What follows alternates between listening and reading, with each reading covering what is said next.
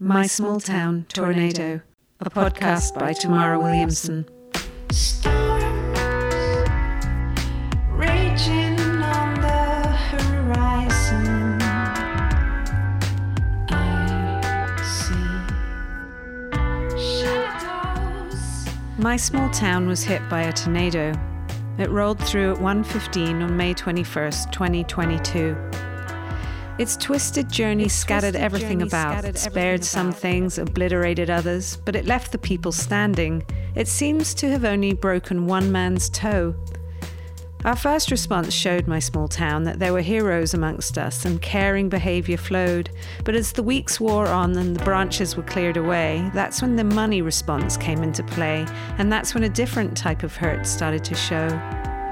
46 tornadoes touched down in Ontario in 2021. The average until that point was 12. This is a podcast about my small town, but it could just as easily be about yours. Brace yourself. It's coming. It's coming.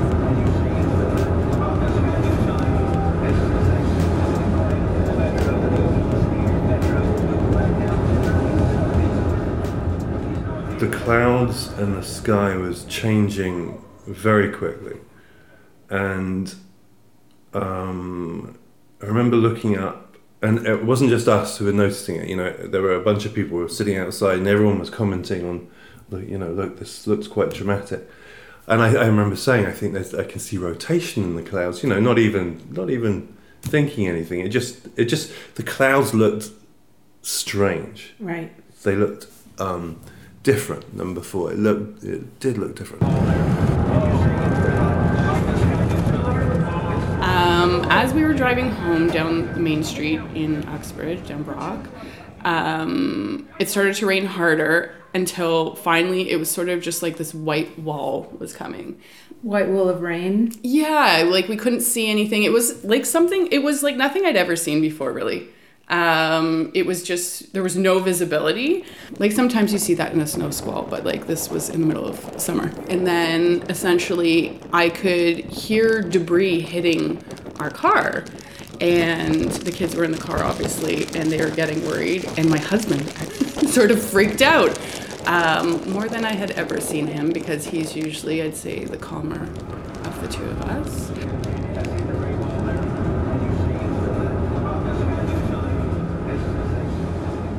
I just heard this roar of a sound I'd never heard before in my life.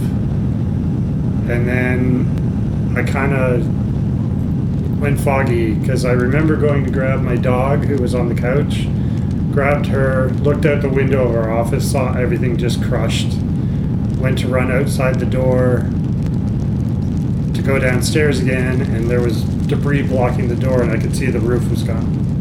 She slammed the door, went back and stood in the hallway like, oh, fuck. Yeah. What? Where do I go? I'm in the worst possible place. Uxbridge is situated about 75 kilometres northeast of Toronto. Its population is around 25,000, and one of its many good qualities is that it has very little sprawl.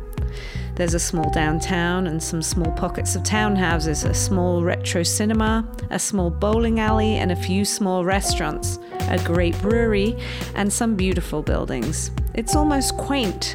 Another lovely thing about Uxbridge is that it's surrounded by vast amounts of farmland and gargantuan tracts of forest to explore. It makes the hike up the 404 from Toronto seem worth it, and the people who live in Uxbridge, for the most part, are proud of their town. On May 21st, when the tornado hit, people were sideswiped. This is a six part story. In today's episode, we're going to talk about the day when the tornado rolled through, just the actual event itself. You are listening to a Tamara Williamson podcast. My Small Town Tornado.